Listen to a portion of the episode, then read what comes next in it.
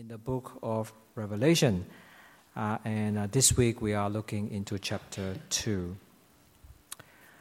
Uh, a moment of um, honest confession I really don't get reality TV. I don't know if you do, but some people do, um, but I just don't get it. Why would anyone want to watch reality played out in front of us on a screen? Right? It, it just defies understanding. I watch television to escape. Why would you want to escape back into reality? But some, for some people, it's a thing, right? It, it, they really enjoy watching other people's life play out in front of them. But the question is, is it even, is it even reality, right? Yeah, I see some people. So just this week, one of the participants of uh, this reality TV show called Married at, at First Sight, uh, she complained to the, to, the, to the newspaper that she was pressured right, to say certain things uh, so that you know the story will go down a certain line uh, and the interest and ratings would go up. So, what is it? Is it reality or is it marketing? Uh, because if it's really marketing, then I think the cost is too high. Right? The social cost is too high. We're toiling with real people, a real emotion, real marriages. That said, you know, so I, I don't understand why. Why is it that so many people are riveted to the screen when they watch couple tempt each other, tease each other, swap spouses, you know, put it, be put in an island with all these attractive men and women? Uh, it's like I just think it's a recipe for disaster, right? Because if that happens in real life, you know, marriages then comes under a lot of pressure.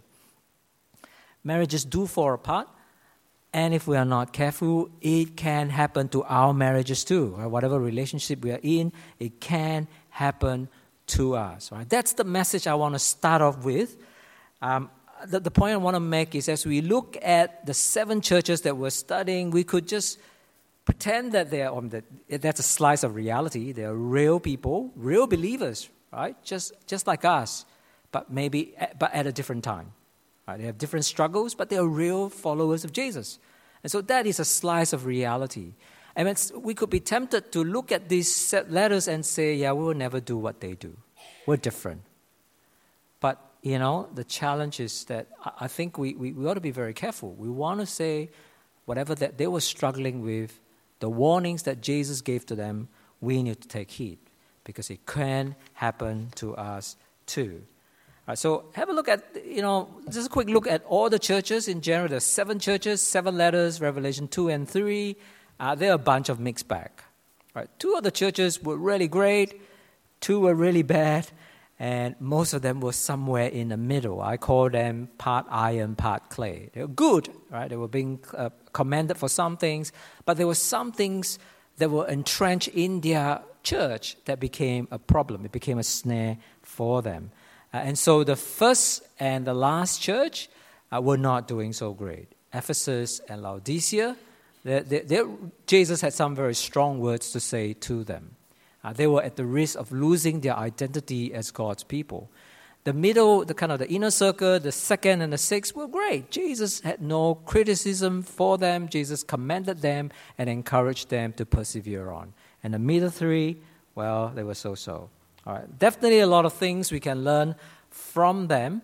Uh, before we go into the first four churches, that I just want to make a connection between chapter one and chapter two and three. Right, you, you see it in the overall structure of each letter. Each of the letter had a very similar format. Goes something like this. All right, begins with a greeting to the angel of the church, you know, of Ephesus. Right, all right. For, this is followed by a description of Jesus, a title of Jesus that is taken from chapter 1. And I think the point that uh, Jesus is trying to make is that it is the same Jesus, the same victorious Jesus who is risen from death and conquered death. You know, it's the same Jesus now speaking to the churches. Uh, and, and, as we go down to the promises, that's where it counts. Right? So it's followed by a description of Jesus, usually from chapter 1, and then it's then this is immediately followed by the statement, I know. Like I found these some of the most comforting words in Scripture. You know, imagine someone says, I know. Yeah. Just saying that makes you go, ah, I know. I know what you're going through. I know it's tough. right? Keep it up. This is Jesus commanding the churches. And Jesus had all good things to say to all seven churches. I know. Uh, and what follows is then a criticism, a sharp criticism, except for the two churches that are great. Jesus had nothing to complain about them. The rest of the churches, Jesus had something of concern and say, This I hold against you. And what follows them is a call to repentance. Do something about this or else, right? Something is going to happen. And then there is an exhortation to, to listen. He who has who, he who has an ear hears what the Spirit says to the churches. And finally, usually there's, they finish with the promise, right? To those who overcome, the, the one who conquered these challenges, I will give a reward. The reward is to be with Jesus, as described in various terms. But the point, I think, the, the point I want to make is this. Chapter 1, chapter 2, and chapter 3 are, are essentially one block. And the reason why we can be confident that these challenges can be overcome is because in the end, Jesus has overcome them. Right? That, that's the connection there. I have overcome the world. And therefore, as we listen to this, right, you know, whatever that these churches are going through, by trusting in Jesus, they can, they, they can, go, they can get through with it, right? So let's have a look at the first church, the church of Ephesus. I describe this church, right, the way I describe it, is a church with great duty but without passion. It's a duty without passion church. Uh, what, what do I mean by that? And so the church at Ephesus is a great church, right? It's a, a church with a long history of apostolic involvement. By that, there were big names associated with, ch- with this church. Paul was there for three years, right? Very long time for an apostle to be there teaching and growing the church. Uh, Priscilla and Aquila and Apollos, Timothy, Titus all had connection with the Ephesus church. So in one sense, this is a church that has a long history, great you know foundation. Uh, and we know that there is a functioning elders at that church, even at the time of Paul. Remember, Paul, just as Paul was about to go to Jerusalem, he gathered all the elders with him at the beach, and he just shared with them and say, "Look, I'm going to go to Jerusalem. I'm not sure what's going to happen to me, but you know what? As when I leave, I know the wolves are going to come and they're going to tear up this church. Your job as elder is to protect the church, right? Make sure that you, you keep the sheep together, protect them. And in one sense, they've done that really, really well, right? So we, when it comes to Revelation chapter 2, Jesus commands them for that, right? You, you, you are able to pick out real apostles from fake apostles. You were able to pick out, you know, the Nicolaitans were not Christians, they were a cult. You know, that practice wasn't really what God was, uh, was uh, after. And yet, it seems by the time it comes to the apostolic age, the church has kind of somewhat lost its passion. Right? It's doing its job well, but maybe it's just doing it out of a sense of duty. Right? It's just following rules, logic, rules. it doesn't have any, any passion. It's good at doctrine and judging the truth, but that truth no longer inspire them, you know, to fire them up. Right? Uh, so I'd say that's a church that, you know, I will follow the rules. I'll just tick the box. Uh, so when you look at verse 4 and 5, Jesus, you know, Jesus wants them, uh, you know, you have forsaken the love you had at first. Consider how far you have fallen. Repent and do the things you did at first. If you do not repent, I will come and remove your lampstand from its place. Pretty, very serious things for Jesus to be saying to this church. Uh, really, it's a surprise that the church of Ephesus is in such deep trouble, uh, spiritually speaking. It's a real warning for us that a church can start out strong and then just become an institution. Right? It's just all about keeping regulations and rules uh, whatever, it, whatever it was that verse 5 was referring to, when they did, there was a first Christian. We were not told here. We could guess. Uh, I'll hazard a guess later. But this, this whole scenario reminds me of some marriages, right? How are we a church that is good at discerning the truth, but have no longer have any passion or zeal for the Lord? Right? In the same way, how do we stop our love for Jesus from getting cold the same way that we stop marriages from getting cold? right? That's, this is an analogy that kind of helps me to think about it. So just imagine when we first met the person that's sitting next to you that you're married to or you're dating. You remember those times? I see smiles. Yes, you better. Jay? you remember what it was like? You know, the other person was the focus of your attention. You think about them all along. You, you, you don't just think about them, you think about what they like. What would they prefer? You know, how do they like their, you know, eggs? How, you, you think about making them happy, right? You, you want to please them. And that's how you started out thinking in terms of a relationship. Uh, and, and after you got married, what tends to happen is that then there is the disengage. I hope that doesn't happen to you. What you? All good? Come and talk to me. no, nothing. I, I'm not. I'm just asking. I'm just throwing a generic question, but it seems like you. It's speaking to you. Uh, what happens in a marriage then? You know, we just, after a while, there's a danger that we're just going through the motion, isn't it? Our hearts are no longer engaged. I really don't care whether she's happy or not, and whether she, you know, it's just, just that's that danger, I think, right? When the person no longer inspire you, right, to go all out for them and care for them and love them. Uh, what is true of a marriage is also true, can also be true of our relationship with Jesus, right? Do we stop thinking what would please Jesus? Right? Jesus is the ultimate, you know, lover in that sense for us in our life. He's the one that we love. Is Jesus still the most important person in your life? See, here's, here's the challenge, right? You can know all the truth and knowledge about Jesus, right? But if it doesn't, it doesn't do you any good unless you fall in love with Jesus daily moment by moment. Right? You keep falling in love with Jesus. It can't happen. Right? That's my experience in terms of you know my walk with God. We know all the right information about Jesus, about God, but if it's just head knowledge, then there's a danger because I think it breeds pride. And we, dis- we become disconnected from Jesus. And if a whole church becomes like that, then Jesus says, I'm taking that lampstand away from you. So, what, what was Ephesus like when they first became Christian? Well, we got a snippet of that in Acts chapter 20, right? In Acts, not 20, Acts further back. Uh, when the Ephesians uh, first became Christian, they got converted to paganism, uh, to Christianity.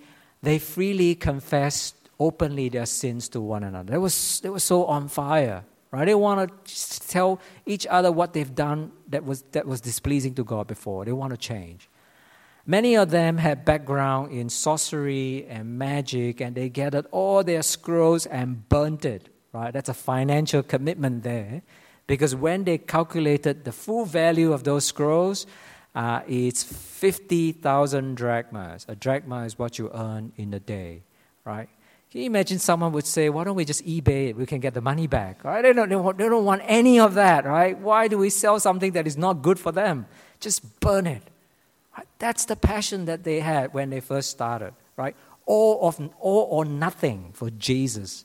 They were radical, right? And I think that that's probably what it was like. That's what Jesus was saying, that they've lost some of that. Right? They become institutionalized. And so, lesson for us, let's commit to do the things that will bring joy to Jesus. And that must include reaching out to the people that Jesus cares about right? The, the one who are lost in the world. I, I think it's also about being counterculture, being radical in our love for Jesus. We know that the early church held their possessions in common. And whenever someone had need, they were generous, right? You know, they were able to help one another. They were not bound by materialism.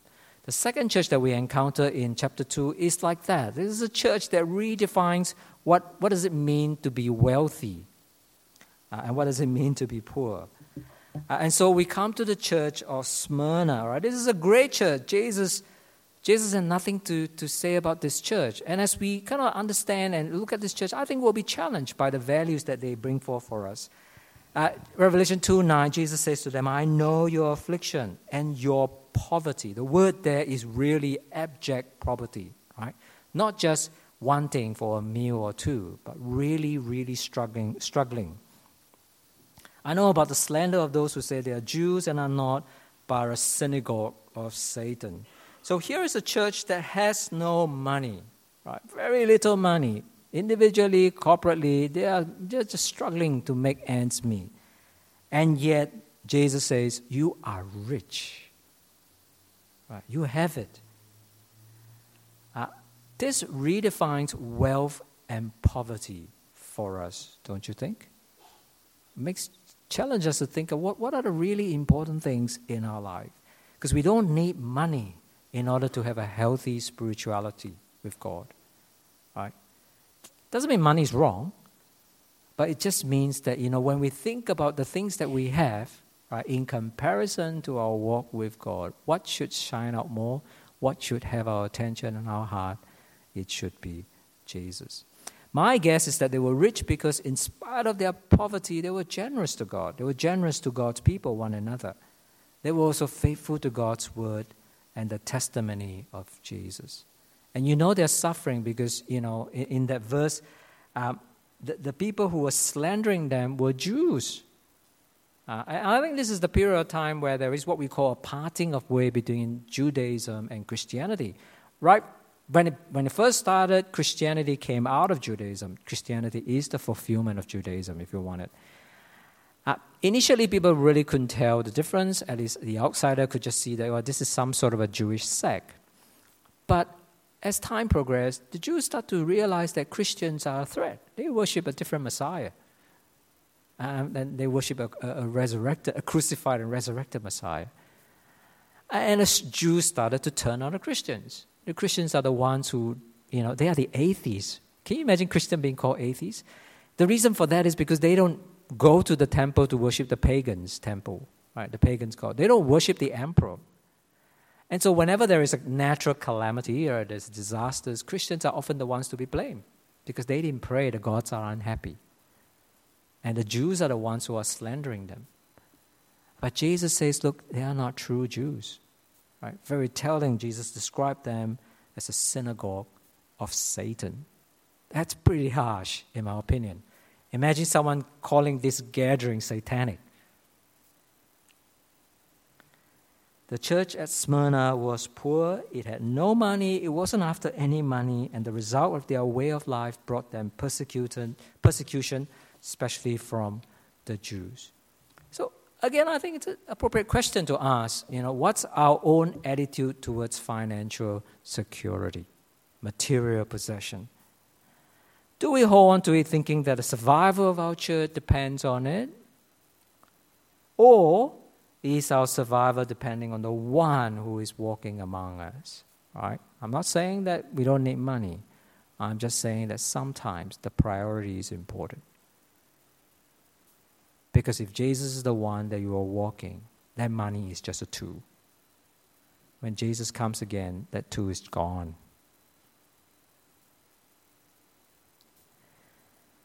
What's our attitude towards financial security, our own finances, our, our, own, you know, what are we running after is another way of saying it. Further, what are other people saying about us as a church? Uh, are we suffering for the gospel or are we comfortable? These are challenging times. Right? And if we are prepared to step out, then I think Satan will be at work Right? He's very good at doing that. He brings division, persecution, and of course, he brings confusion in terms of doctrine and teaching. Uh, lots of things to think about, uh, but it is a spiritual warfare.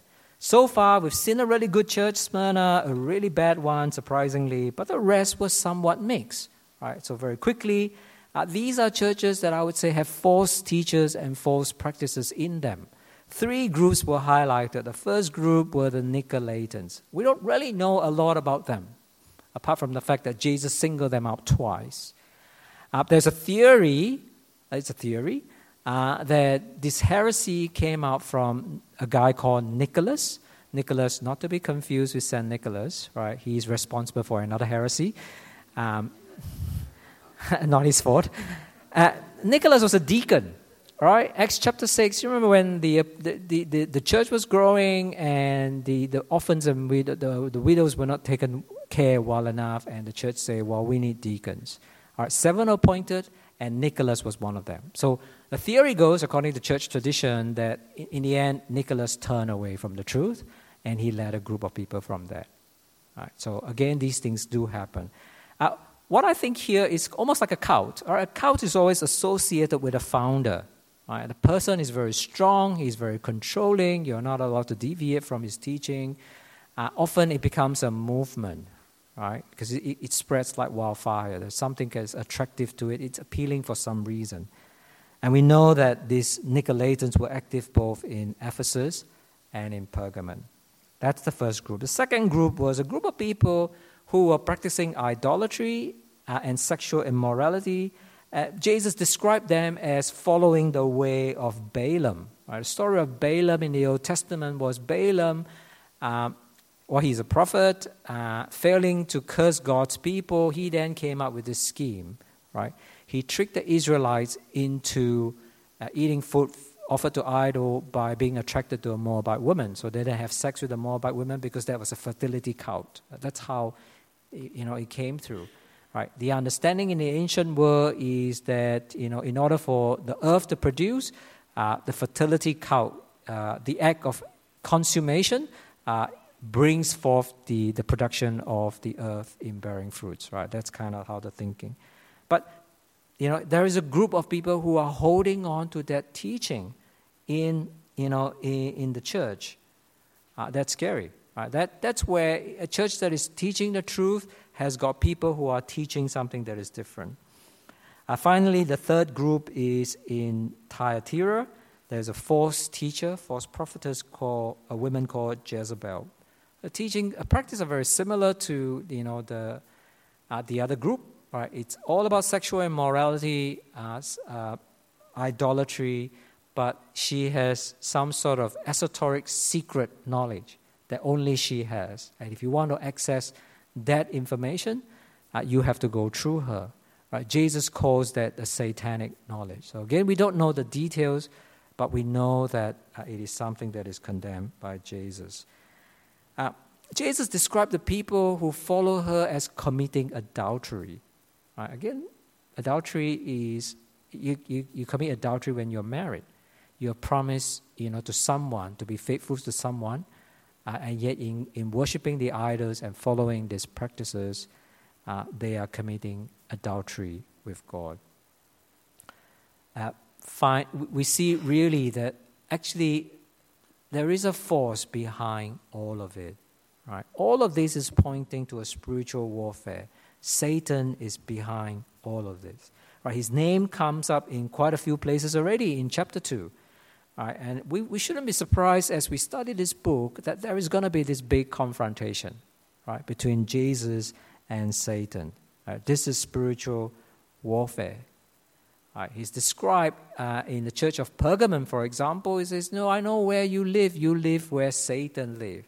Now, that you could think that oh, Pergamon is such an immoral place uh, that Satan lives there. Actually, you know, from what we know, uh, it's no more immoral than all the other places, the seven places. Right? There's a lot of temples going on. There's pagans worship. Uh, what I think, uh, what the scholars are pointing to, what I think is right, is that Pergamon is really uh, at that time the center of the Roman government. Right? That's where the government sits and is. I describe it as the Canberra right, of the ancient world. Right? That's where the government is. That, that, that's where they make policy.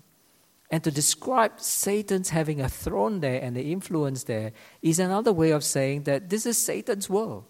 Satan is at work influencing the structures of our world such that he, he moves it to his agenda. Very subtle, very clever.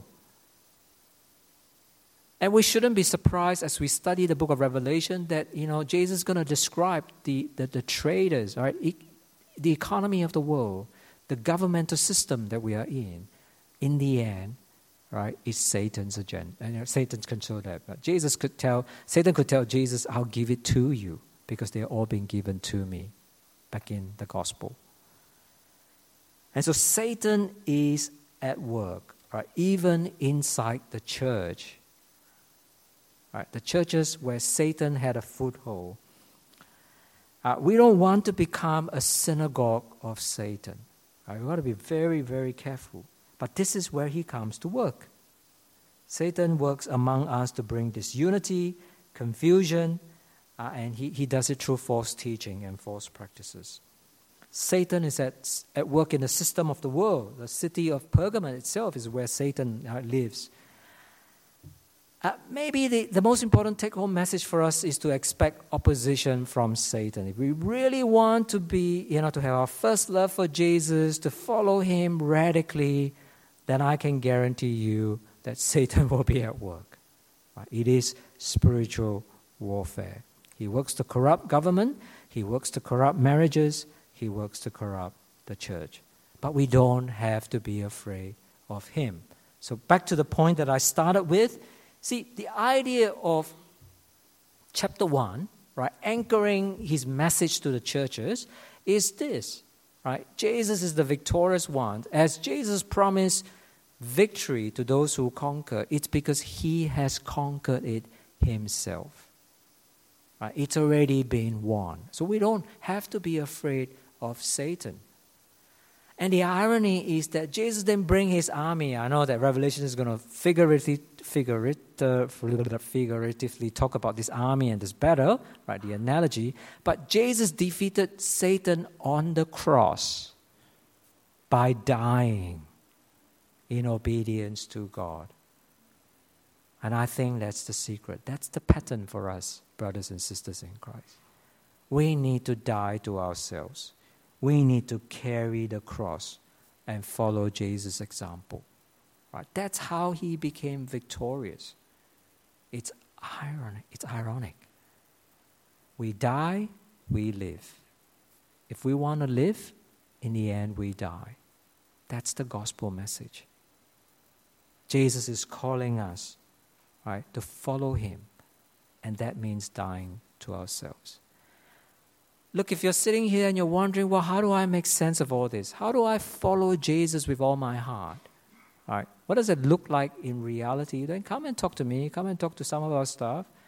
We'd love to show you. It, it, it will look different for different people, right? Because our priorities, our, our life stages are different, but it all points in the same direction, making Jesus number one and making Him our first love. I'm going to pray. We might have time for some questions.